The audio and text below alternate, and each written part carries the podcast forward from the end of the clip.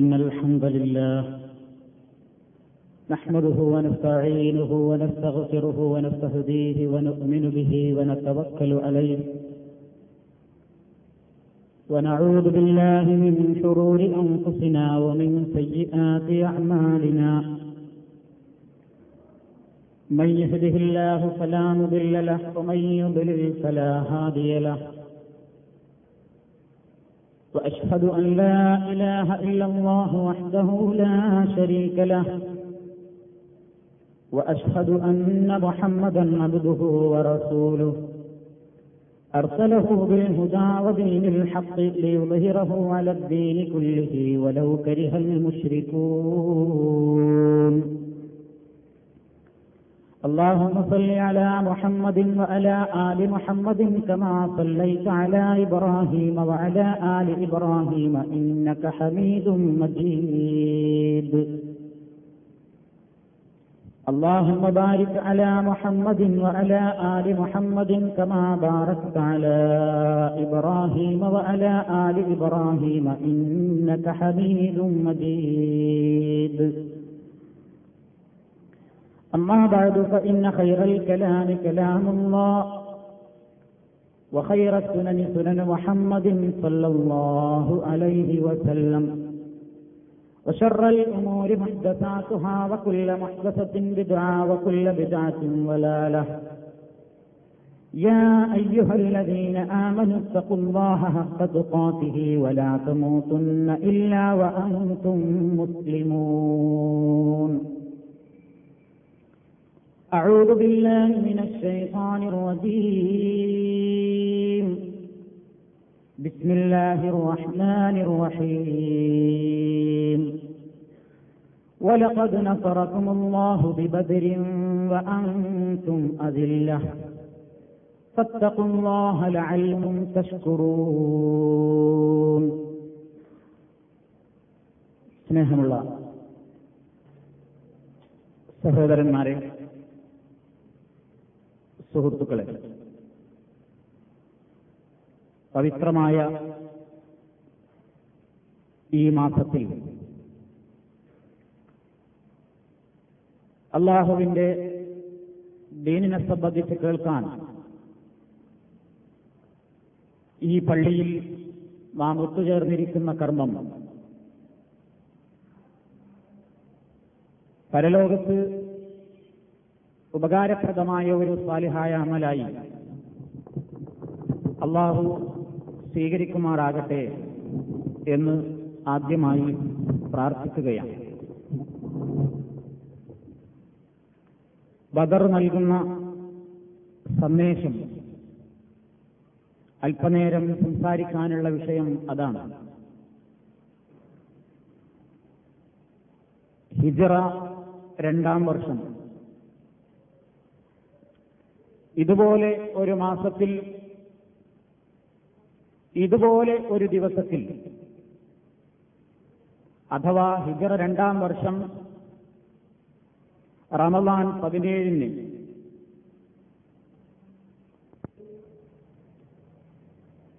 രണ്ട് വിഭാഗം സൈന്യങ്ങൾ ഏറ്റുമുട്ടിയ ചരിത്രമാണ് ബദറിന്റെ ചരിത്രം. ഇസ്ലാമിക ചരിത്രത്തിൽ ഏറ്റവുമധികം നന്മയുണ്ടാക്കിയ, ഇസ്ലാമിന് വളർച്ചയുണ്ടാക്കിയ ഏറ്റവും പ്രധാനപ്പെട്ട ഒരു സംഘടനമായിരുന്നു ബദറിൽ അരങ്ങേറിയത്. ആ ബദറിന്റെ ഓർമ്മകൾ ഇന്നത്തെ ദിവസം മുസ്ലിമിന്റെ മനസ്സിലേക്ക് ഓടിവരികയാണ്. പ്രവാചകൻ സല്ലല്ലാഹു അലൈഹി വസല്ലം നേതൃത്വം നൽകുന്ന മുന്നൂറ്റി പതിമൂന്നോളം അതല്ലെങ്കിൽ മുന്നൂറ്റി പത്തൊമ്പതോളം മുസ്ലിം സൈന്യം ഒരു ഭാഗത്ത്, മറുഭാഗത്ത്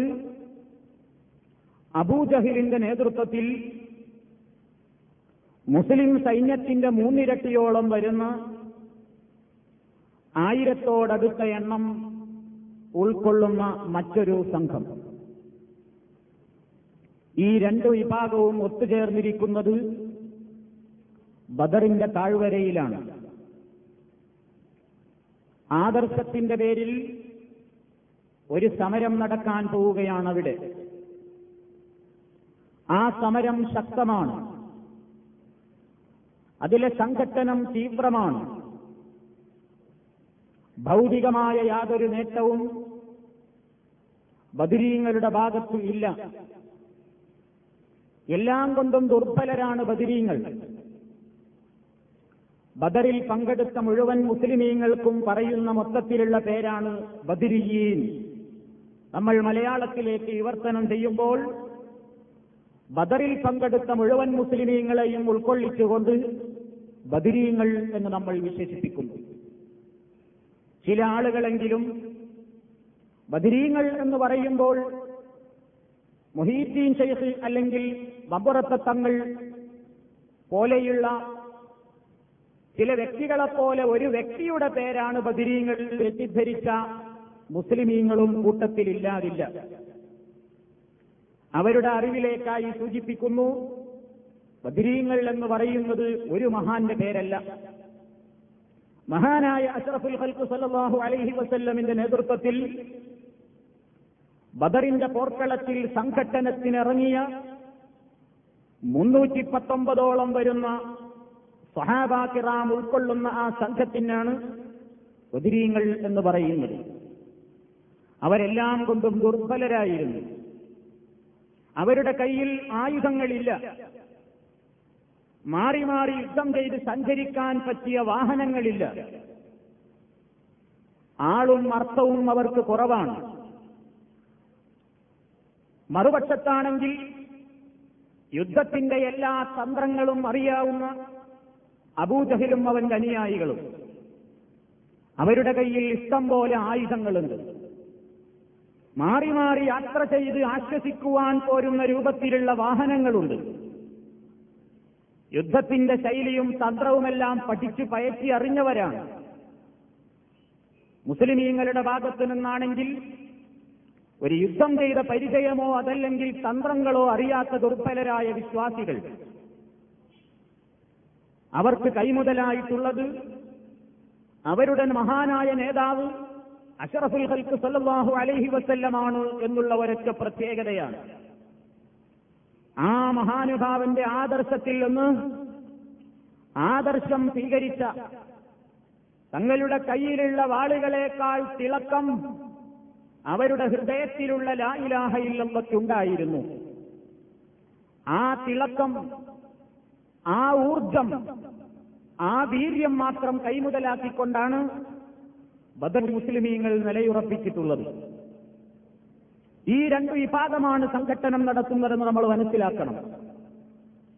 ഒരു ന്യൂനപക്ഷം അവരുടെ മൂന്നിരട്ടിയോളം വരുന്ന സംഘത്തെയാണ് നേരിടാൻ വേണ്ടി ഒരുങ്ങി നിൽക്കുന്നത്.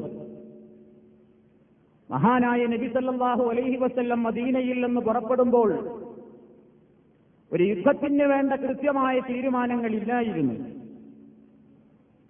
മക്കയിൽ പ്രവാചകൻ അനുഭവിച്ച പ്രയാസങ്ങളും പീഡനങ്ങളും ഞാനിവിടെ വിശദീകരിക്കേണ്ട കാര്യമില്ല, നിങ്ങൾക്ക് എല്ലാവർക്കും അറിയാവുന്നതാണ്. ലാ ഇലാഹ ഇല്ലല്ലാഹ് പറഞ്ഞതിന്റെ പേരിൽ കൊടും പീഡനത്തിനിരയായ മുസ്ലിമീങ്ങൾ സ്വദേശം വിട്ട്, നാടും വീടും വിട്ട് മദീനയിലേക്ക് ഹിജറ പോകേണ്ടി വന്നു. അവിടെയും സ്വൈരം കൊടുക്കില്ലെന്ന ഘട്ടമെത്തിയപ്പോൾ അവരുടെ ഊർജത്തിന്റെ സ്രോതസ് എവിടെയാണെന്ന് മനസ്സിലാക്കി അതിനെ തടയേണ്ടുന്ന അവസ്ഥ മുസ്ലിം സമൂഹത്തിന്റെ മേൽ നിർബന്ധമായി. അബൂ സുഫിയാന്റെ നേതൃത്വത്തിൽ ശക്തമായ ഒരു കച്ചവട സംഘം മക്കയിൽ നിന്ന് ഷാമിനെ ലക്ഷ്യം വെച്ച് പോയിട്ടുണ്ടായിരുന്നു. വമ്പൻ ലാഭവുമായാണ് ആ കച്ചവട സംഘം മദീനയിലേക്ക് അല്ലെങ്കിൽ മക്കയിലേക്ക് മടങ്ങി വരുന്നത്. ഈ വിവരം നബി സല്ലല്ലാഹു അലൈഹി വസല്ലമിന് കിട്ടുകയും അവർ സുരക്ഷിതരായി മക്കയിലെത്തിയാൽ ഈ സമ്പത്ത് ഉപയോഗപ്പെടുത്തിക്കൊണ്ട് മുസ്ലിമീങ്ങൾക്കെതിരെ അവർ തിരിയുമെന്ന് വന്നപ്പോൾ ആ സമ്പത്തിനെ വഴിക്ക് വെച്ച് തടഞ്ഞു പിടിച്ചെടുക്കാൻ അള്ളാഹുവിന്റെ വക്കൽ എന്നുള്ള നിർദ്ദേശത്തിന്റെ അടിസ്ഥാനത്തിലാണ് മഹാനായ പ്രവാചകനും അനുയായികളും മുന്നോട്ട് നീങ്ങിയത്. കുറച്ചങ്ങോട്ടെത്തിയപ്പോൾ അബൂ സുഫിയാൻ ഈ വിവരം അറിഞ്ഞു. അവക്കയിലേക്ക് വിവരമറിയിച്ചു, മുഹമ്മദും കൂട്ടരും നമ്മെ തടയാൻ വരുന്നു. വിവരം കിട്ടിയ അബൂജഹിൽ ശക്തമായ ഒരു സൈന്യത്തെ അബൂ സുഫിയാന് സഹായകമായി പോഷക സംഘടനയായി അല്ലെങ്കിൽ സംഘമായി മക്കയിൽ നിന്ന് പറഞ്ഞേക്കാൻ തീരുമാനിക്കും. ഈ തീരുമാനങ്ങൾ നടക്കുന്നതിനിടയിൽ അബൂ സുഫിയാൻ മറ്റൊരു വഴിയിലൂടെ മക്കയിലേക്ക് രക്ഷപ്പെട്ടിരുന്നു. അവിടെ എത്തി നോക്കുമ്പോൾ മുഹമ്മദ് നബിയെ നേരിടാനുള്ള ശക്തമായ തയ്യാറെടുപ്പുകൾ നടത്തുകയാണ് അബൂജഹിലും കൂട്ടരും. അബൂ സുഫിയാൻ പറഞ്ഞു, ഇനി ഒരു സംഘട്ടനത്തിന് പോകേണ്ടതില്ല, നമ്മൾ സുരക്ഷിതരായി നമ്മുടെ സമ്പത്ത് ഇവിടെ മക്കയിൽ എത്തിയിരിക്കുന്നു, ഇനി ഒരു സംഘട്ടനം വേണ്ട. പക്ഷേ ധിക്കാരിയായ അബൂജഹിൽ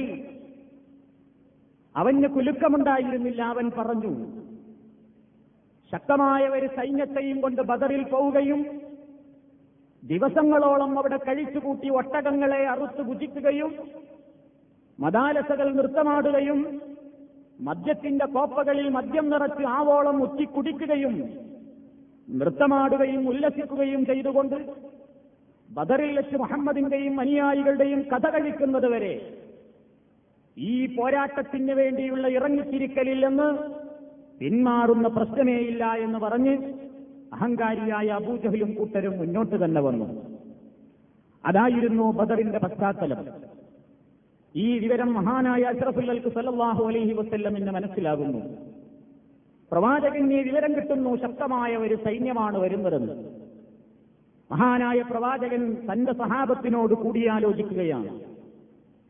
മുഹാജിറുകളും അൻസാറുകളുമാകുന്ന സഹാബത്തിനോട് പ്രവാചകൻ വേറെ വേറെ കാര്യങ്ങൾ കൂടിയാലോചിക്കുന്നു. നമ്മൾ എന്ത് ചെയ്യണം? ആദ്യം മുഹാജിറുകളുടെ ടീമിനോട് പ്രവാചകൻ കൂടിയാലോചിച്ചു, എന്താണ് നമ്മൾ വേണ്ടത്? നമ്മുടെ കയ്യിൽ ഇതിനുള്ള ഒരുക്കങ്ങളില്ല, തന്ത്രങ്ങളില്ല, ആളില്ല, അർത്ഥമില്ല. ശക്തമായ ഒരു സൈന്യമാണ് വരുന്നത്, നിങ്ങൾ എന്തു പറയുന്നു? ആ നേതാവിന് തന്റെ അനുയായികളോട് ചോദിക്കാനുള്ള ചോദ്യം അതായിരുന്നു. മഹാന്മാരായ സഹാബാക്കൾ പറഞ്ഞു, മുഹാജിരീങ്ങൾ പറഞ്ഞു, അല്ലയോ പ്രവാചകരെ, നിങ്ങൾ ധൈര്യമായി മുന്നോട്ട് തന്നെ നീങ്ങിക്കോളൂ. മൂസാ നബി അലൈഹിസ്സലാത്തു വസ്സലാമിന് തന്റെ അനുയായികളിൽ നിന്ന് ശക്തമായ സഹായം ആവശ്യമായി വന്ന സന്നിഗ്ധഘട്ടത്തിൽ അദ്ദേഹത്തോട് തന്റെ അനുയായികൾ പറഞ്ഞതുപോലെയുള്ള നന്ദികെട്ട വർത്തമാനം ഞങ്ങളൊരിക്കലും അങ്ങയോട് പറയില്ല. അവർ അവരുടെ പ്രവാചകനോട് പറഞ്ഞത്, ഇദ്ഹബ് അൻത റബ്ബുക ഫഖാതില ഇന്നാ ഹുനാ ഖായിദൂൻ. മൂസാ നീയും നിന്റെ റബ്ബും കൂടെ പോയിട്ട് യുദ്ധം ചെയ്തോ, ഞങ്ങളിവിടെ ഇരിക്കാം. ഇതാണ് നന്ദികെട്ട ഈ ഭാഗം പറഞ്ഞത്. ഞങ്ങൾ താങ്കളോടൊരിക്കലും അത് പറയുകയില്ല, നേരെ മറിച്ച് ഞങ്ങൾക്ക് അങ്ങയോട് പറയാനുള്ളത് ഇതാണ്, ഇദ്ഹബ് അൻത റബ്ബുക ഫഖാതില ഇന്നാ മഅകുമാ മുഖാതിലൂൻ.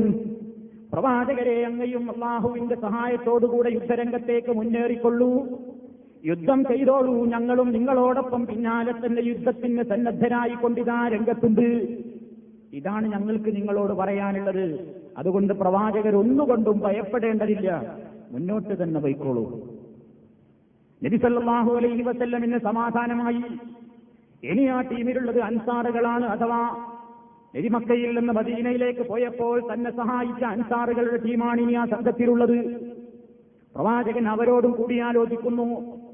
കാരണമുണ്ട്, മദീനക്ക് പുറത്ത് വെച്ച് നബിയെ സഹായിക്കാമെന്ന വാഗ്ദത്തം അൻസാരികൾ മുമ്പ് എടുത്തിട്ടില്ല. ബദറാണെങ്കിൽ മദീനക്ക് പുറത്തുമാണ് നടക്കാൻ പോകുന്നത്. അതുകൊണ്ടാണ് അൻസാറുകളോട് സമ്മതം ചോദിക്കുന്നത്. നിങ്ങൾ എന്തു പറയുന്നു? അൻസാരികളും ഒന്നടങ്കം പറയുന്നു, പ്രവാചകരെ, സിറുദിന, അങ്ങ് ഞങ്ങളെയും കൊണ്ട് മുന്നേറിക്കൊള്ളൂ, ഞങ്ങൾ യുദ്ധരംഗത്ത് ഉറച്ചു നിൽക്കും, ഞങ്ങൾ സഹിക്കാൻ ശേഷിയുണ്ട്, കെൽപ്പുണ്ട്, മുന്നോട്ട് തന്നെ നീങ്ങിക്കോളൂ. അദ്ദേഹത്തിൽ മഹാനായ അഷ്റഫുൽ ഖൽഖിന് സമാധാനമായി. തന്റെ അനുയായികൾക്കിടയിൽ ഭിന്നതയില്ല, ചിത്രതയില്ല, അവർ ഐക്യത്തിലാണ്. നബി സല്ലല്ലാഹു അലൈഹി വസല്ലം അന്നേരം അവർക്ക് വീണ്ടും ആവേശം നൽകുകയാണ്. ഫീറൂ വ അബ്ശിറൂ, നിങ്ങൾ മുന്നോട്ട് തന്നെ മുങ്ങിക്കൊള്ളൂ, സന്തോഷിച്ചുകൊള്ളൂ. ഇന്നല്ലാഹ ഖദ് വഅദനി ഇഹ്ദ ത്വായിഫതൈൻ വല്ലാഹി ലകഅന്നി യൻദുറു ഇലാ മസാരിൽ ഖൗം. ഒന്നുകൊണ്ടും ഭയപ്പെടേണ്ടതില്ല എന്റെ സഹാബത്തെ, നമുക്ക് മുന്നോട്ട് തന്നെ പോകാം. ആ സംഘത്തിലുള്ള നേതാക്കന്മാര് ബദറിന്റെ പോർക്കളത്തിൽ ഇന്ന ഇന്ന സ്ഥലങ്ങളിലൊക്കെ അവരുടെ നേതാക്കന്മാര് മരിച്ചു വീഴുന്നത് ഞാനിതാ നോക്കിക്കാണുന്നു. അതുകൊണ്ട് നമുക്ക് തന്നെയാണ് വിജയം, മുന്നോട്ട് നീങ്ങിക്കോളൂ. നേതാവിന്റെ ആഹ്വാനം. അനുയായികൾക്കും സന്തോഷം, നേതാവിനും സന്തോഷം. എന്തിന്റെ സന്തോഷമാണവർക്ക്? കൈകളിലുള്ള ആയുധത്തിന്റെ ബലമല്ല, ഒട്ടകങ്ങളുടെയോ മറ്റ് വാഹനങ്ങളുടെയോ നിര കണ്ടിട്ടല്ല, നേരെ മറിച്ച് അവരുടെ ഹൃദയത്തിൽ ലാ ഇലാഹ ഇല്ലല്ലാഹ് കിടന്ന് തിളങ്ങുകയാണ്. ആദർശത്തിന്റെ മാർഗത്തിൽ അവരുടെ ചുടുചോര തിളക്കുകയാണ്. ശത്രുവിനെ കയ്യിൽ കിട്ടിയാൽ മതി ഇഞ്ചിഞ്ചായി കൊല്ലാൻ. കുടുംബബന്ധത്തെക്കാളുപരി ആദർശത്തിന്റെ ബോധം അവരുടെ ഹൃദയത്തിൽ നിറച്ചു പൊങ്ങുകയാണ്. അവർ മുന്നോട്ട് നീങ്ങി. ബദറിൽ അവർ താവളമടിച്ചു. മുശ്രിക്കീങ്ങളും അവന്റെ നേതാവ് അവരുടെ നേതാവും അവിടെ വന്ന് തമ്പടിച്ചിട്ടുണ്ട്. നാളെ യുദ്ധം നടക്കാൻ പോവുകയാണ്. ഇന്നത്തെ രാത്രി മുസ്ലിം ടെന്റിലെ അവസ്ഥയതാ ചരിത്രകാരന്മാർ ഹൃദയഭേദകമായ രൂപത്തിൽ വിശദീകരിക്കുകയാണ്. നാളത്തെ പ്രഭാതത്തിൽ യുദ്ധമരങ്ങേറാൻ പോകുന്ന സന്ദർഭത്തിൽ മഹാനായ പ്രവാചകനും അനുയായികളും താമസിക്കുന്ന ടെന്റിൽ ദിക്റിന്റെയും തസ്ബീഹിന്റെയും ദുആയുടെയും തഹ്ലീലുകളുടെയും ശബ്ദമാണ് മുഴങ്ങുന്നത്. ബദരീങ്ങളെല്ലാം പ്രാർത്ഥനയിലാണ്. ബദരീങ്ങളുടെ പ്രിയപ്പെട്ട നേതാവ് അശ്റഫുൽ ഖൽഖ് സല്ലല്ലാഹു അലൈഹി വസല്ലം അദ്ദേഹം ടെന്റ് കെട്ടിയിട്ടുള്ള ഒരു മരത്തിന്റെ ചുറ്റുഭാഗത്ത് നിന്നുകൊണ്ട് ആ മരത്തിലേക്ക് തിരിഞ്ഞുകൊണ്ട് നിസ്കരിക്കുകയാണ്. നിസ്കാരത്തിൽ സുജൂദിൽ നിന്ന് അശ്റഫുൽ ഖൽഖ് തല വെക്കുന്നില്ല, പ്രാർത്ഥിക്കുകയാണ്. കരഞ്ഞു കലങ്ങിയ കണ്ണുകളോടെ തപിക്കുന്ന മനസ്സോടുകൂടി അഷ്റഫുൽ ഖൽഖ് പ്രാർത്ഥിക്കുകയാണ്. അല്ലാഹുമ്മ ഇൻ തുഹ്ലിക് ഹാദിഹിൽ സാബാ ഫലൻ തുഅബദ ഫിൽ അർളി അബദാ ഫൻസുർനാ അലൽ ഖൗമിൽ കാഫിരീൻ. അല്ലാഹുവേ, ഇൻ തുഹ്ലിക് ഹാദിഹിൽ സാബാ, ഇതാ ഒരു കൊച്ചു സംഘം നിന്റെ ലാ ഇലാഹ ഇല്ലല്ലാഹയുടെ സംരക്ഷണത്തിന് വേണ്ടി ഇവിടെ തമ്പടിച്ചിരിക്കുന്നു. മറുഭാഗത്താണെങ്കിൽ എല്ലാവിധ സൗകര്യങ്ങളോടും കൂടിയുള്ള സൈന്യമാണ് നിൽക്കുന്നത്. നാളത്തെ ബദറിന്റെ പോർക്കളത്തിൽ ഈ കൊച്ചു സംഘത്തെ എങ്ങാനും റബ്ബേ നീ പരാജയപ്പെടുത്തി നശിപ്പിക്കുകയാണെങ്കിൽ നിന്നെ മാത്രം ആരാധിക്കുന്ന കറകളഞ്ഞ തൗഹീദിന്റെ വക്താക്കളായി ലാ ഇലാഹ ഇല്ലല്ലാഹ് അംഗീകരിക്കുന്ന ഒരു സംഘം ഈ ഭൂമുഖത്തിന് ബാക്കിയുണ്ടാവില്ല. അതുകൊണ്ട് ശത്രുക്കൾക്കെതിരെ നീ ഞങ്ങളെ സഹായിക്കണമേ റഹ്മാനേ. പ്രവാചകൻ സുജൂദിൽ കിടന്ന് കരഞ്ഞ് കലങ്ങിയ കണ്ണുകളുമായി പ്രാർത്ഥിക്കുകയാണ്. സ്വഹാബാക്കൾ പലരും ഉറങ്ങുന്നുണ്ട്. അലി റളിയല്ലാഹു തആല അൻഹു പറയുന്നു, ഞങ്ങളിൽ പലരും തളർന്ന് തളർന്ന് ഉറങ്ങുന്നുണ്ട്. അഷ്റഫുൽ ഖൽഖിന് ഉറക്കമില്ല. മനസ്സിൽ വേദനയാണ്, വെപ്രാളമാണ്, വിഷമമാണ്, ബേജാറാണ്. എന്ത് സംഭവിക്കും? അള്ളാഹുവിന്റെ ഭാഗത്ത് നിന്നുള്ള സഹായത്തെ സംബന്ധിച്ചുള്ള നിരാശ കൊണ്ടല്ല. ഈ പരാജയപ്പെട്ടാൽ ഈ ആദർശം ഇനി ആര് നിലനിർത്തും? അതാണ് പ്രവാചകനെ അലട്ടിക്കൊണ്ടിരിക്കുന്ന പ്രശ്നം. അവിടുന്ന് ദുആ ചെയ്യുന്നു, സ്വഹാബത്ത് ദുആ ചെയ്യുന്നു. ആ ടെന്റിൽ നേരം പുലരുവോളം റബ്ബിലേക്കുള്ള ചുടുനിശ്വാസങ്ങളും പ്രാർത്ഥനകളുമാണ് നിറഞ്ഞു കവിഞ്ഞുകൊണ്ടിരിക്കുന്നത്. മറുഭാഗത്തോ അബൂജഹലിന്റെ ടെന്റിന്റെ അവസ്ഥ എന്താണ്? അവനും അനുയായികളും അവന്റെയും അനുയായികളുടെയും കണ്ണ് ചുവന്നു തുടുത്തിട്ടുണ്ട്. പക്ഷേ അള്ളാഹുവിനെ സംബന്ധിച്ച് ഓർത്തുകൊണ്ടോ ദുആ ചെയ്തുകൊണ്ടോ ഉള്ള കരഞ്ഞു കലങ്ങിയ കണ്ണുകളല്ലാതെ ഇഷ്ടം പോലെ കള്ളു കുടിച്ചിട്ട് ലതോന്മത്തരായിക്കൊണ്ട് ലഹരി ബാധിച്ചുകൊണ്ട് അവരുടെ കണ്ണുകളെല്ലാം ചുവന്നു തുടുത്തിരിക്കുന്നു. അവിടെ മദാരസകൾ നൃത്തം ചവിട്ടുന്നുണ്ടവർക്ക് ആവേശം പകരാൻ. അതേപോലെ തന്നെ ഒട്ടകത്തെ ഭുജിക്കുന്നുണ്ടവര്, പാട്ടുകൾ പാടുന്നുണ്ട്. എല്ലാം കൊണ്ടും അവർ ആവേശഭരിതനാണ്. കുടിച്ച് ലറ്റുകെട്ട് ചിലരൊക്കെ കിടക്കുന്നു. ചിലരൊക്കെ ആവേശത്തിലാണ്. നാളത്തെ പ്രഭാതത്തിൽ പുത്തൻവാദിയായ മുഹമ്മദിന്റെയും അനുയായികളുടെയും കഥ കഴിക്കാനുള്ള സമയവിതാ അടുത്തു വരുന്നു എന്ന സന്തോഷത്തിൽ അവർ പാട്ടുപാടുകയാണ്. അതാണ് അവരുടെ ടെന്റിന്റെ അവസ്ഥ. മുസ്ലിമീങ്ങളുടെ ഭാഗത്തോ നിരന്തരം പ്രാർത്ഥിക്കുകയാണ്. ആ പ്രാർത്ഥന കഴിഞ്ഞു, നേരം പുലർന്നു, യുദ്ധത്തിനുള്ള സമയമായി. സന്ദർഭമായി അശ്റഫുൽ ഖൽഖ് സല്ലല്ലാഹു അലൈഹി വസല്ലം ഇന്നതാ വഹി വരുന്നു. നബിയെ, അങ്ങയുടെ പ്രാർത്ഥന ഇതാ സ്വീകരിച്ചിരിക്കുന്നു.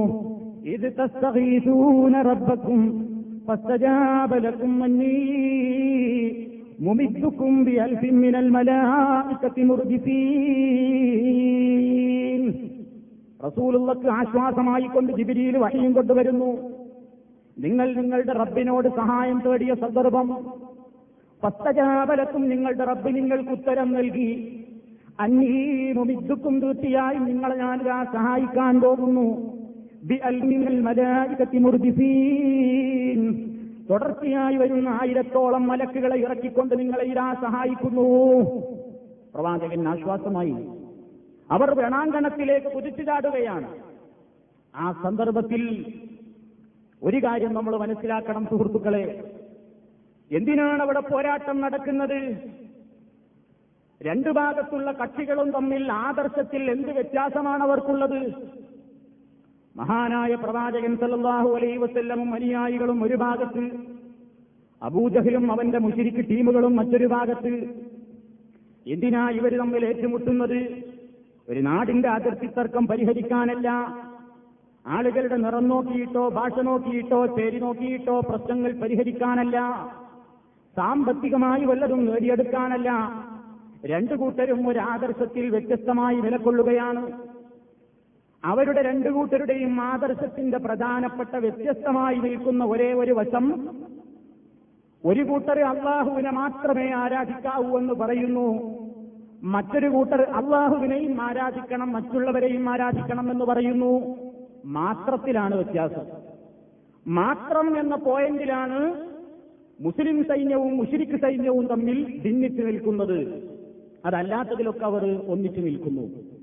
കാരണം മഹാനായ അഷ്റഫുൽ ഖൽഖിന് അള്ളാഹുവിൽ വിശ്വാസമുണ്ട്, അബൂജഹലിനും അള്ളാഹുവിൽ വിശ്വാസമുണ്ട്, മുശ്രിക്കീങ്ങളൊക്കെ അള്ളാഹുവിൽ അവർക്ക് വിശ്വാസമുണ്ട്.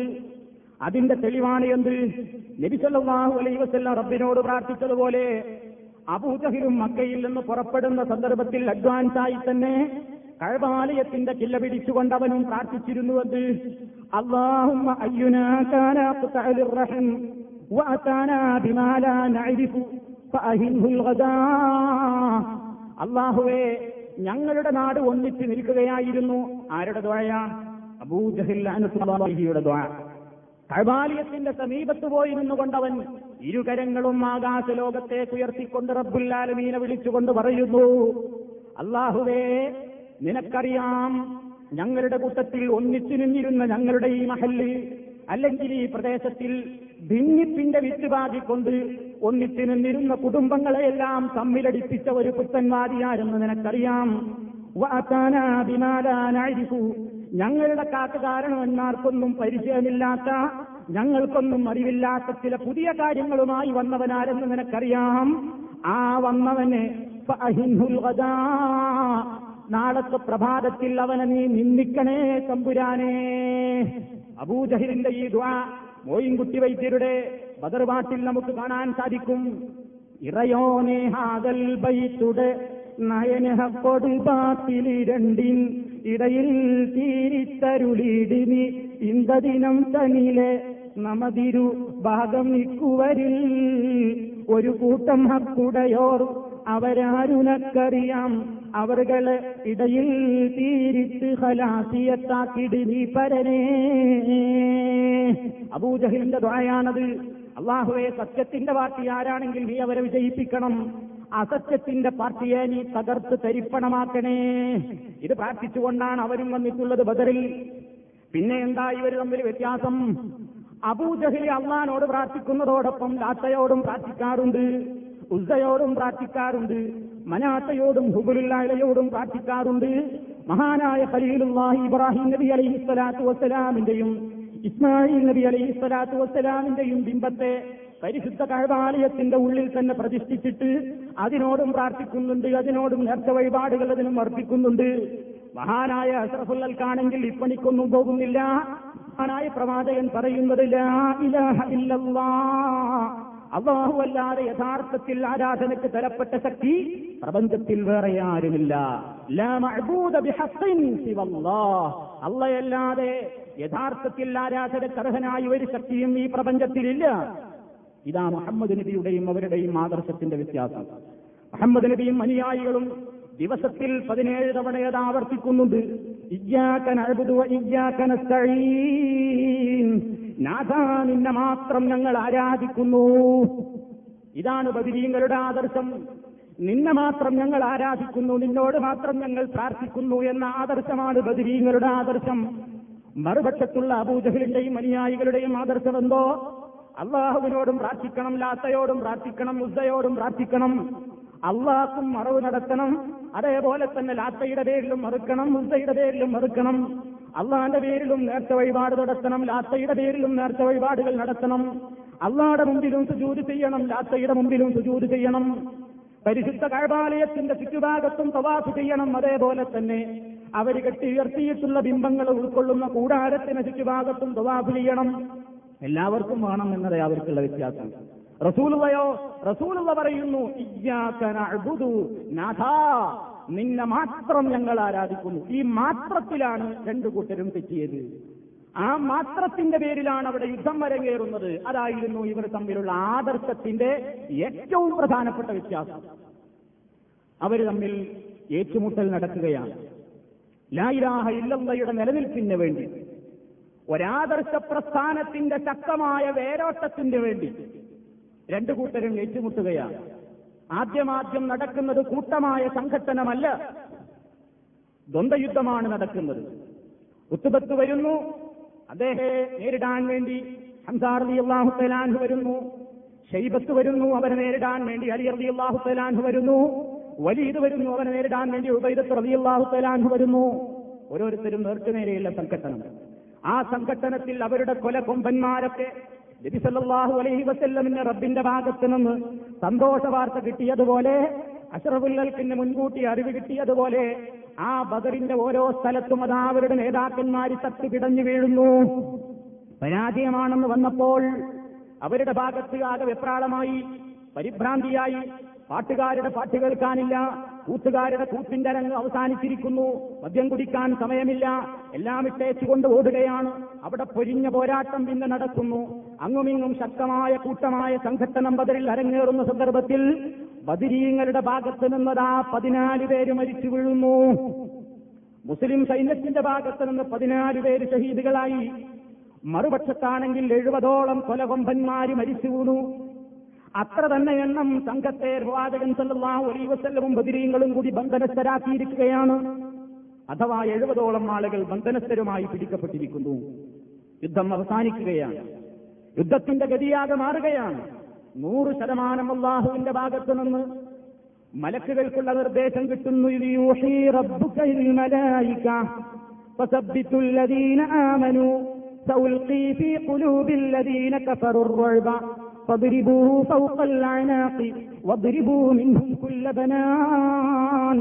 മലക്കുകൾക്ക് റബ്ബദാ ഓർഡർ കൊടുക്കുന്നു, വെട്ടിക്കൊള്ളാൻ, പെരടികൾ മുറിച്ചുകൊള്ളാൻ, വിരൽ തുമ്പുകൾ തെറ്റിക്കൊള്ളാനുള്ള ഓർഡർ കിട്ടുന്നു. ശക്തമായ പോരാട്ടം നടക്കുന്നു. ബദരീങ്ങൾക്ക് സഹായമായി റബ്ബിന്റെ സഹായം വന്നു കിട്ടുന്നു. എഴുപതോളം കൊലകൊമ്പന്മാര് മരിച്ചു വീഴുന്നു. മുസ്ലിമീങ്ങളുടെ ഭാഗത്ത് നിന്ന് പതിനാലിൽ മതിയാകുന്നു. യുദ്ധം അവിടെ അവസാനിക്കുന്നു. മുസ്ലിമീങ്ങൾക്ക് ജയം കിട്ടി. അതായിരുന്നു ബദറിന്റെ ഒരു ചുരുങ്ങിയ വിവരണം. നബി സല്ലല്ലാഹു അലൈഹി വസല്ലം അല്ലാഹുവിന് നന്ദി പറഞ്ഞുകൊണ്ട് സുജൂദിൽ വീഴുകയാണ്. പ്രവാചകൻ അവിടെ നിന്ന് പോകുന്നു. ഇവിടെ നമ്മൾ മനസ്സിലാക്കണം, ഈ ബദരീങ്ങളായ ആളുകൾ പതിനാലാളുകളാണ് അവിടെ വെച്ച് ഷഹീദുകളായത്. ഇനി ബാക്കിയുള്ള ആളുകൾ അടുത്ത വർഷം ഉഹദിൽ വെച്ചും ഏറ്റുമുട്ടിയവരാണ്. ബദറിൽ പങ്കെടുത്ത അമ്പത്തിയാറോളം സഹാബികൾ ഉഹദിലും പങ്കെടുത്തിട്ടുണ്ട്. ഈ രണ്ടു കൂട്ടരും തമ്മിൽ സംഘട്ടനം നടന്നു. ആദർശത്തിന്റെ പേരിൽ പോരാട്ടം നടന്നു. ആദർശത്തിന്റെ നിലനിൽപ്പിന് വേണ്ടി അവർ പോരാടി. ഇങ്ങനെ പോരാടിയ ബദരീങ്ങളില്ലേ, ബദരീങ്ങൾക്ക് ഇസ്ലാമിലുള്ള സ്ഥാനം എന്താണെന്ന് നമ്മൾ മനസ്സിലാക്കിയോ? അള്ളാഹുവിന്റെ റസൂലിന്റെ സഹാബികളിൽ ഒന്നാം സ്ഥാനം കിട്ടിയ സഹാബിമാര് ബദരീങ്ങളാണ്. ബദറിൽ പങ്കെടുത്ത സഹാബിമാർക്ക് അള്ളാഹു സുബ്ഹാനഹു വ തആല അവരോട് പറഞ്ഞിരിക്കുന്നു, ഖദ് ഗഫർതു ലക്കും, ഞാൻ നിങ്ങൾക്ക് പൊറുത്തു തന്നിരിക്കുന്നു, ഞാൻ നിങ്ങൾക്ക് പൊറുത്തു തന്നിരിക്കുന്നു, ഞാൻ നിങ്ങൾക്ക് പൊറുത്തു തന്നിരിക്കുന്നു. അള്ളാഹു അവരെ വിളിച്ചുകൊണ്ട് മഹാനായ പ്രവാചകനോട് സുവിശേഷം അറിയിക്കാൻ വിളിച്ച വാക്കാണത്. അത്രമാത്രം സ്ഥാനമുള്ളവരാണ് സഹോദരന്മാരെ ബദരീങ്ങൾ. ആ ബദരീങ്ങളെ സ്നേഹിക്കുക എന്നതും ആദരിക്കുക എന്നുള്ളതും മുസ്ലിമീങ്ങളായ എന്റെയും നിങ്ങളുടെയും നിർബന്ധമായ ബാധ്യതയാണ്. ബദരീങ്ങളെ സ്നേഹിക്കാത്തവൻ മുസ്ലിമല്ല, ബദരീങ്ങളെ ബഹുമാനിക്കാത്തവൻ മുസ്ലിമല്ല. ഒരൊറ്റ സ്വഹാബിയെങ്കിലും നിന്ദിക്കുന്നവൻ ഇസ്ലാമിൽ സ്ഥാനമില്ല. മഹാനായ അഷ്റഫുൽ ബശർ പറഞ്ഞിട്ടുണ്ട് നമ്മളോട്, ലാ തസുബ്ബു വസ്ഹാബി, എന്റെ ഒരു അനുചരനെയും നിങ്ങൾ ചീത്ത വിളിക്കല്ല, ചീത്ത പറയാൻ പാടില്ല. അവർക്കെതിരെ സംസാരിക്കാൻ പാടില്ല. കാരണം അല്ലാഹു അവരെ തൃപ്തിപ്പെട്ടിരിക്കുന്നുവെന്ന് ഖുർആനിലൂടെ തന്നെ സർട്ടിഫിക്കറ്റ് കിട്ടിയ വിഭാഗമാണവർ.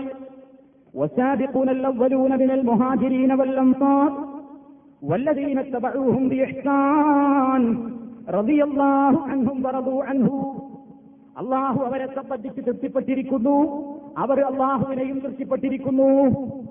അള്ളാഹു വിശേഷിപ്പിച്ച ഈ ഭാഗം ആളുകൾ, അവരാണ് ബദരീങ്ങൾ. ആ ബദരീങ്ങളെ സ്നേഹിക്കുക എന്ന് പറയുന്നത് എങ്ങനെയായിരിക്കണം?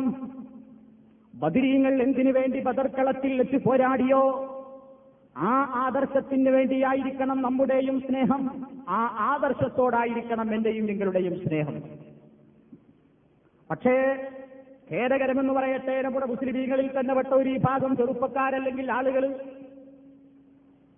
ഇസ്ലാഹി പ്രസ്ഥാനത്തിന്റെ പ്രവർത്തകന്മാരെയും പ്രബോധകന്മാരെയും ഇന്നത്തെ ദിവസം രഹസ്യമായും പരസ്യമായും പല സ്ഥലങ്ങളിൽ വെച്ചും എന്ത് ദുർബോധനം നടത്തുകയാണ്. എന്ത് ഇസ്ലാഹികൾക്ക് അല്ലെങ്കിൽ സലഫികൾക്ക് അല്ലെങ്കിൽ മുജാഹിദുകൾക്ക് ബദരീങ്ങളോട് സ്നേഹമില്ല, അവർക്ക് ബദരീങ്ങളോട് ബഹുമാനമില്ല, അവർക്ക് ബദരീങ്ങളോട് പുച്ഛമാണ്, നിന്ദയാണ്. എന്താണ് കാരണമെന്നോ, അവർ മാസം പതിനേഴിന്, റമദാനിന്റെ മാസം പതിനേഴിന്റെ അന്ന് ബദരീങ്ങളുടെ ആണ്ട് കഴിക്കാത്തവരാണ്, ബദർ മൗലീദ് ചൊല്ലാത്തവരാണ്, ബദർമാല പാടാത്തവരാണ്. അതുകൊണ്ട് അവർക്ക് ബദരീങ്ങളോട് സ്നേഹമില്ല, ബദരീങ്ങളെ വിളിച്ചുകൊണ്ട് അവർ തവസ്സുൽ ചെയ്യുന്നില്ല, ബദരീങ്ങളെ വിളിച്ചുകൊണ്ട് അവർ രോഗശമനത്തിന് തേടുന്നില്ല, ദാരിദ്ര്യ നിർമ്മാർജ്ജനത്തിന് വേണ്ടി ബദരീങ്ങളോട് അവർ സഹായം തേടുന്നില്ല. അതെല്ലാം തെറ്റാണെന്നാണ് അവരുടെ വിശ്വാസം. അതുകൊണ്ട് ബദരീങ്ങളോട് അവർക്ക് സ്നേഹമില്ല, ഞങ്ങൾക്കാണ് ബദരീങ്ങളോട് സ്നേഹം. ഇങ്ങനൊരു അവകാശവാദം നമ്മുടെ സുഹൃത്തുക്കൾ ഉന്നയിക്കുന്നുണ്ട്. എന്റെ പ്രിയപ്പെട്ട സഹോദരന്മാരെ, നിങ്ങൾ നിഷ്പക്ഷമായി മനസ്സിലാക്കണം.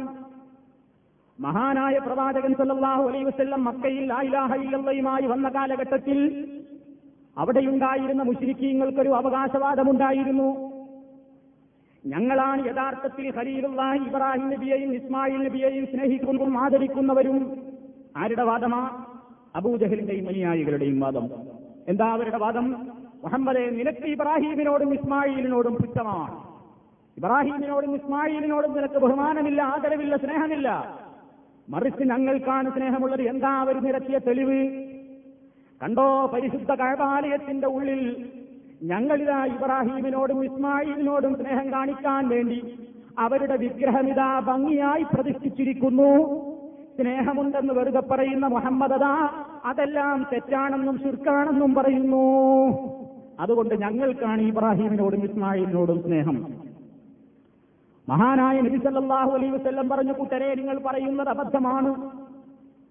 ഇബ്രാഹിം നബി അലൈഹി സ്വലാത്തു വസ്സലാം ഹനീഫൻ മുസ്ലിമൻ മാ കാന മിനൽ മുശ്രിക്കീൻ.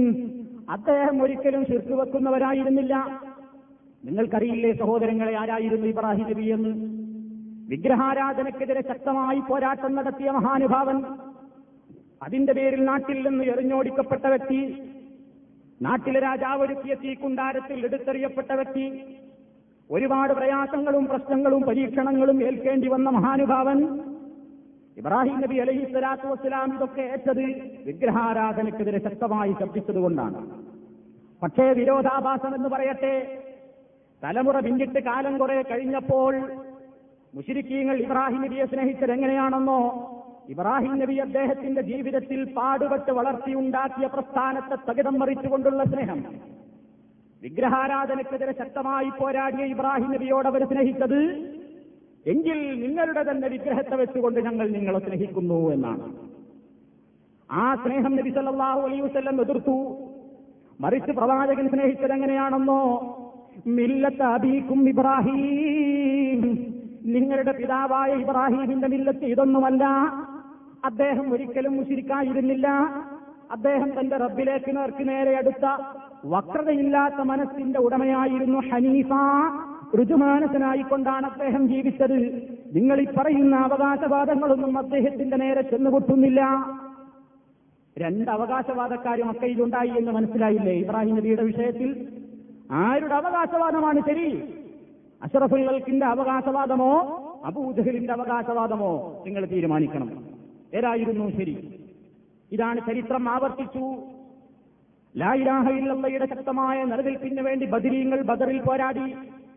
എന്തിനാ അവരവിടെ പോരാടിയത്? സ്വത്ത് തർക്കത്തിനല്ലെന്ന് ഞാൻ നേരത്തെ പറഞ്ഞു. അള്ളാഹുവിനോടും പ്രാർത്ഥിക്കാം അല്ലാത്തവരോടും പ്രാർത്ഥിക്കാമെന്ന് വിശ്വസിക്കുന്ന പാർട്ടിക്കാരെ നിരക്ക് നിർത്താനാ യുദ്ധം ചെയ്തത്. അങ്ങനെ ജീവിച്ച് പതിനാല് ഷഹീദുകൾ രക്തം ചിന്തിക്കൊണ്ട് അവിടെ മരിച്ചു വീടൂ. അള്ളാഹുവിന്റെ സ്വർഗത്തോകത്തവർക്ക് ഉന്നതമായ സ്ഥാനമാണ് റബ്ബൊരുക്കി വച്ചിരിക്കുന്നത്. ആ ഒരുക്കി വെച്ച ബദരീങ്ങളോട് ഒരു വിഭാഗം സ്നേഹം കാണിക്കുന്നത് എങ്ങനെയാണെന്നോ?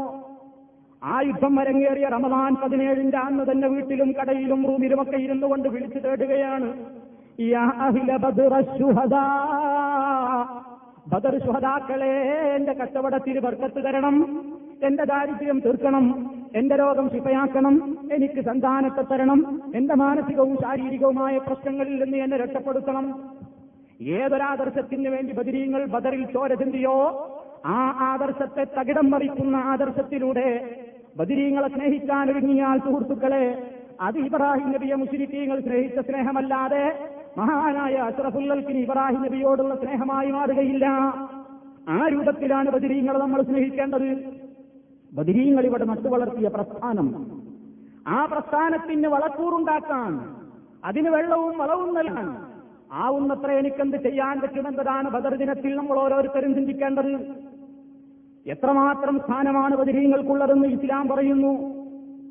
ഷഹീദുകളായ ബദരീങ്ങൾ ശുഹദാക്കൾ സ്വർഗലോകത്തവരുടെ സ്ഥാനത്തെപ്പറ്റി അഷ്റഫുൽ ഖൽഖ് സല്ലല്ലാഹു അലൈഹി വസല്ലം പറഞ്ഞത്, സ്വഹാബത്തെ, ഭൂമിരാജ്യത്ത് നിന്ന് നിങ്ങൾ മാനലോകത്തേക്ക് നോക്കിയാൽ മിന്നിത്തിളങ്ങുന്ന നക്ഷത്രങ്ങളെ നിങ്ങൾ കാണാറില്ലേ? എത്ര ദൂരെയാണ് അവ നിലകൊള്ളുന്നത്? ഇതേപോലെയാണ് സ്വർഗത്തിൽ ഒരു സാധാരണക്കാരന്റെയും സുഹദാക്കളുടെയും മർത്തബയുടെ വ്യത്യാസം. ഭൂമിയിൽ നിന്ന് മേലോട്ട് നോക്കിയാൽ എത്ര ദൂരെയാണ് നക്ഷത്രങ്ങളെ കാണുന്നതെങ്കിൽ അതേപോലെ ദൂരമാണ് സ്വഹാബത്തെ നിങ്ങളിലെ സാധാരണക്കാരും സുഹദാക്കളും തമ്മിലുള്ള വ്യത്യാസം സ്വർഗത്തിൽ അത്രയാണെന്ന് പ്രവാചകൻ പറഞ്ഞു.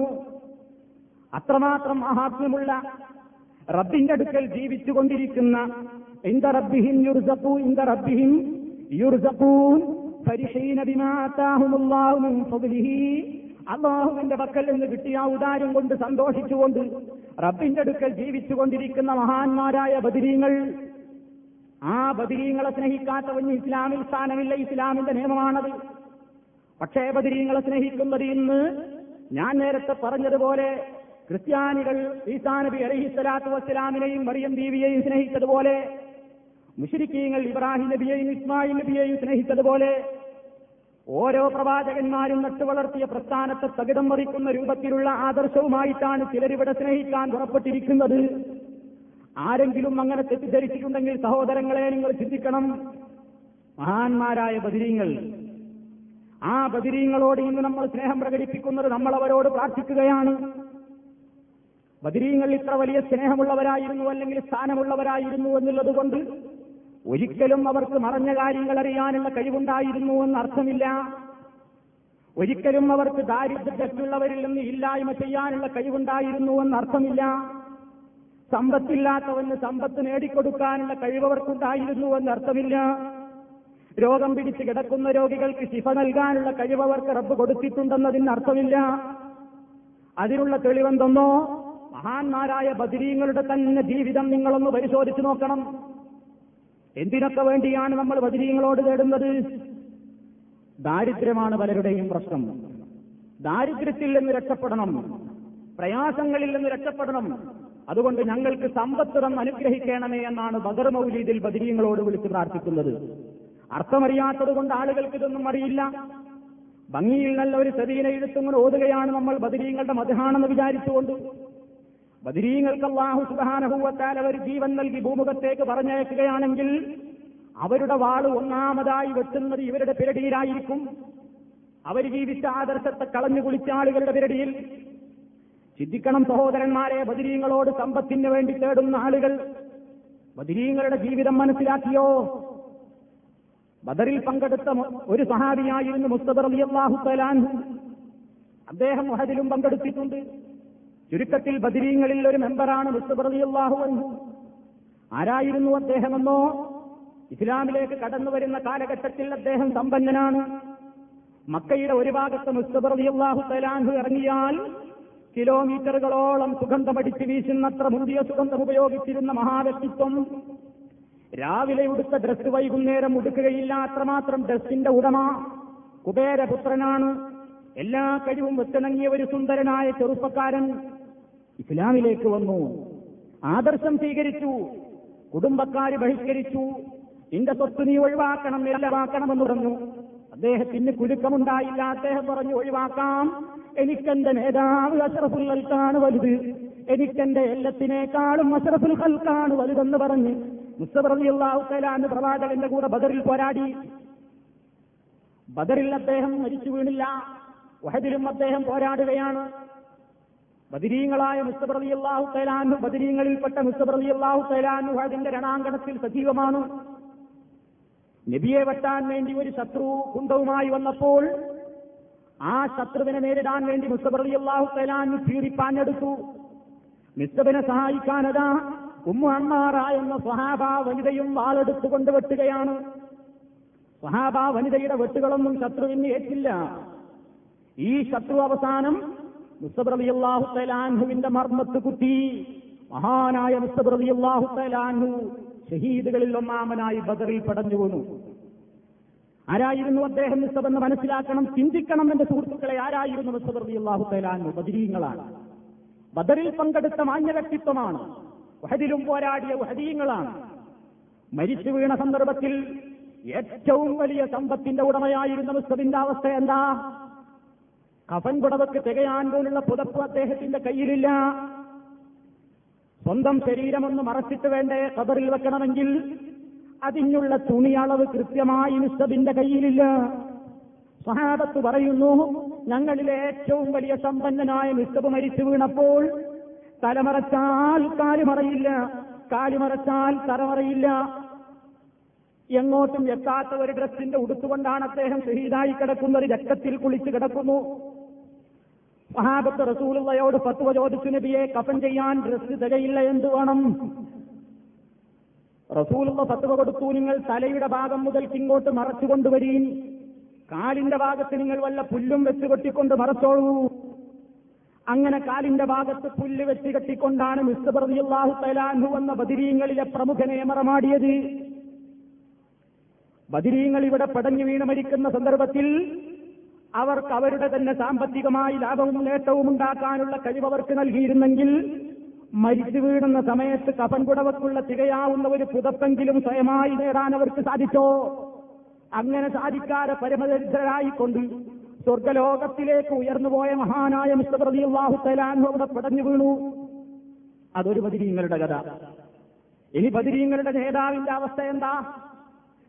ബദരീങ്ങളുടെ നേതാവാരാണെന്ന് നിങ്ങൾക്കറിയില്ലേ? മഹാനായ അഷ്റഫുൽ ഖൽഖ് മുഹമ്മദ് മുസ്തഫ സല്ലല്ലാഹു അലൈഹി വസല്ലം തങ്ങളാണ് ബദരീങ്ങളുടെ നേതാവ്. ആ നേതാവിന്റെ അവസ്ഥ എന്താ? ദാരിദ്ര്യത്തിന്റെ കൂത്തരങ്ങാണ് പ്രവാചകന്റെ വീട്. ദാരിദ്ര്യമാണ് അവിടെ, സമ്പന്നത ഒട്ടും കാണുന്നില്ല. അബൂബക്കർ സിദ്ദീഖ് റളിയല്ലാഹു തആല അൻഹു, ഉമർ ഖത്താബ് റളിയല്ലാഹു തആല അൻഹു സ്വന്തം അവരുടെ രണ്ടാളുടെയും മക്കൾ നബിയുടെ ഭാര്യമാരാണല്ലോ, ആയിഷയും ഹഫ്സയും. അവരെ കാണാൻ വേണ്ടി ഒരിക്കൽ പ്രവാചകന്റെ വീട്ടിലേക്ക് ചെന്നതാണ്. പ്രവാചകൻ വീട്ടിലിങ്ങനെ താടിക്ക് കയ്യും കൊടുത്ത് താഴോട്ട് നോക്കിയിരിക്കുകയാണ്, ദുഃഖിതനായി, ഒന്നും മിണ്ടുന്നില്ല. ആ രംഗം നിങ്ങളൊന്നോർത്ത് നോക്കൂ. നബി മിണ്ടാതെ തലകുനിച്ച് താഴേക്ക് നോക്കിയിരിക്കുകയാണ്. ചുറ്റുഭാഗത്തും പെണ്ണുങ്ങൾ കൂടി നിൽക്കുന്നു. ആരാ പെണ്ണുങ്ങൾ? നമ്മുടെ ഉമ്മമാരായ ഉമ്മഹാത്തുൽ മുഅ്മിനീൻ, മഹാനായ പ്രവാചകന്റെ പ്രിയപ്പെട്ട ഭാര്യമാർ ചുറ്റുഭാഗത്തും കൂടി നിൽക്കുന്നു. അവർ കേസ് പറയുകയാണ്, നബിയോട് പരാതി പറയുകയാണ്. എന്താ പരാതി?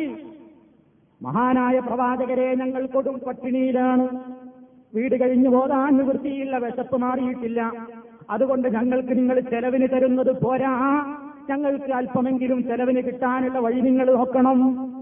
പ്രവാചകനോട് ചെലവിന് കിട്ടാൻ വേണ്ടി കംപ്ലൈന്റ് പറയുകയാണ് അവർ. പ്രവാചകൻ എന്തു ചെയ്യും? എവിടെ നിന്ന് എടുത്തു കൊടുക്കും? ഒന്നുമില്ലാത്ത നേതാവ് അവിടെ കിടന്ന് പരവശനാവുകയാണ്. ആ സമയത്ത് ജിബ്രീൽ അലൈഹിസ്സലാത്തു വസ്സലാം വഹീം കൊണ്ടുവരുന്നു. പ്രവാചകരെ, നിങ്ങളുടെ ഭാര്യമാരോട് പറഞ്ഞേക്ക്, യാ അയ്യുഹൻ നബിയ്യു ഖുൽ ലിഅസ്വാജിക ഇൻ കുൻതുന്ന തുരിദിനൽ ഹയാത്തദ് ദുനിയാ വസീനതഹാ ഫതആലൈന ഉമത്തിയുകുന്ന വഉസരിഹുകുന്ന സറാഹൻ ജമീലാ വഇൻ കുൻതുന്ന തുരിദിനല്ലാഹ വദ്ദാറൽ ആഖിറ വഇൻ കുൻതുന്ന തുരിദിനല്ലാഹ വറസൂലഹു വദ്ദാറൽ ആഖിറ ഫഇന്നല്ലാഹ അഅദ്ദ ലിൽ മുഹ്സിനാതി മിൻകുന്ന അജ്റൻ അളീമാ.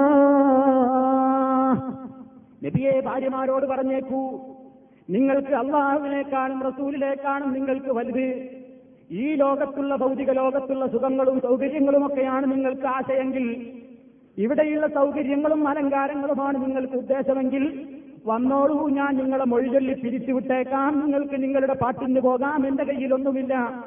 അതല്ല, നിങ്ങൾക്ക് അള്ളാഹുവിനെയും റസൂലിനെയും വദ്ദാറല്ലാഹിറ എല്ലാ സുഖങ്ങളും ഒരുങ്ങി നിൽക്കുന്ന സ്വർഗരാജ്യത്തെയുമാണ് നിങ്ങൾക്ക് ആവശ്യമെങ്കിൽ ക്ഷമിച്ചു നിന്നോളൂ, അള്ളാഹു നിങ്ങൾക്ക് പ്രതിഫലം തരും. വഹിയിറങ്ങി. അബൂബക്കർ സിദ്ദീഖ് റളിയല്ലാഹു തആല അൻഹു മകളെ അടിക്കാൻ വേണ്ടി കയ്യോങ്ങിയിട്ടുണ്ട്. ഉമർ ഖത്താബ് റളിയല്ലാഹു തആല അൻഹു മകളെ അടിക്കാൻ വേണ്ടി കയ്യോങ്ങിയിട്ടുണ്ട്.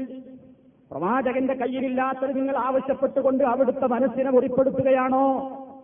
പ്രവാചകന്നവരെ രണ്ടാളെയും തടയുന്നു, വേണ്ട അബൂബക്കറെ, ഉമറെ, ചെയ്യരുത്. ആ സന്ദർഭത്തിൽ ആയിഷ ബീവിയും ഹഫ്സ ബീവിയും മറ്റുള്ള ഭാര്യമാരെല്ലാം കൂടി അവിടെ വിട്ട് പ്രതിജ്ഞ ചെയ്യുന്നു, അല്ലാഹുവേ ഞങ്ങളോട് മാപ്പ്, ഞങ്ങൾക്ക് മാപ്പ്, ഞങ്ങൾക്ക് ദുന്യാവ് വേണ്ട, അല്ലാഹുവിന്റെ റസൂലിന്റെ പത്തിപദം അലങ്കരിച്ചുകൊണ്ട് പരലോകത്ത് സ്വർഗരാജ്യം ഞങ്ങൾക്ക് മതി, അത് മാത്രമേ ഞങ്ങൾക്ക് ആവശ്യമുള്ളൂ. ആ പ്രതിജ്ഞ പുതുക്കി അവരവിടെ നിന്ന് തിരിഞ്ഞു പോകുന്നു. നോക്കൂ സഹോദരങ്ങളെ, ബദരീങ്ങളുടെ നേതാവിന്റെ വീട്ടിലെ ചെലവിന് കഴിയാൻ വേണ്ടി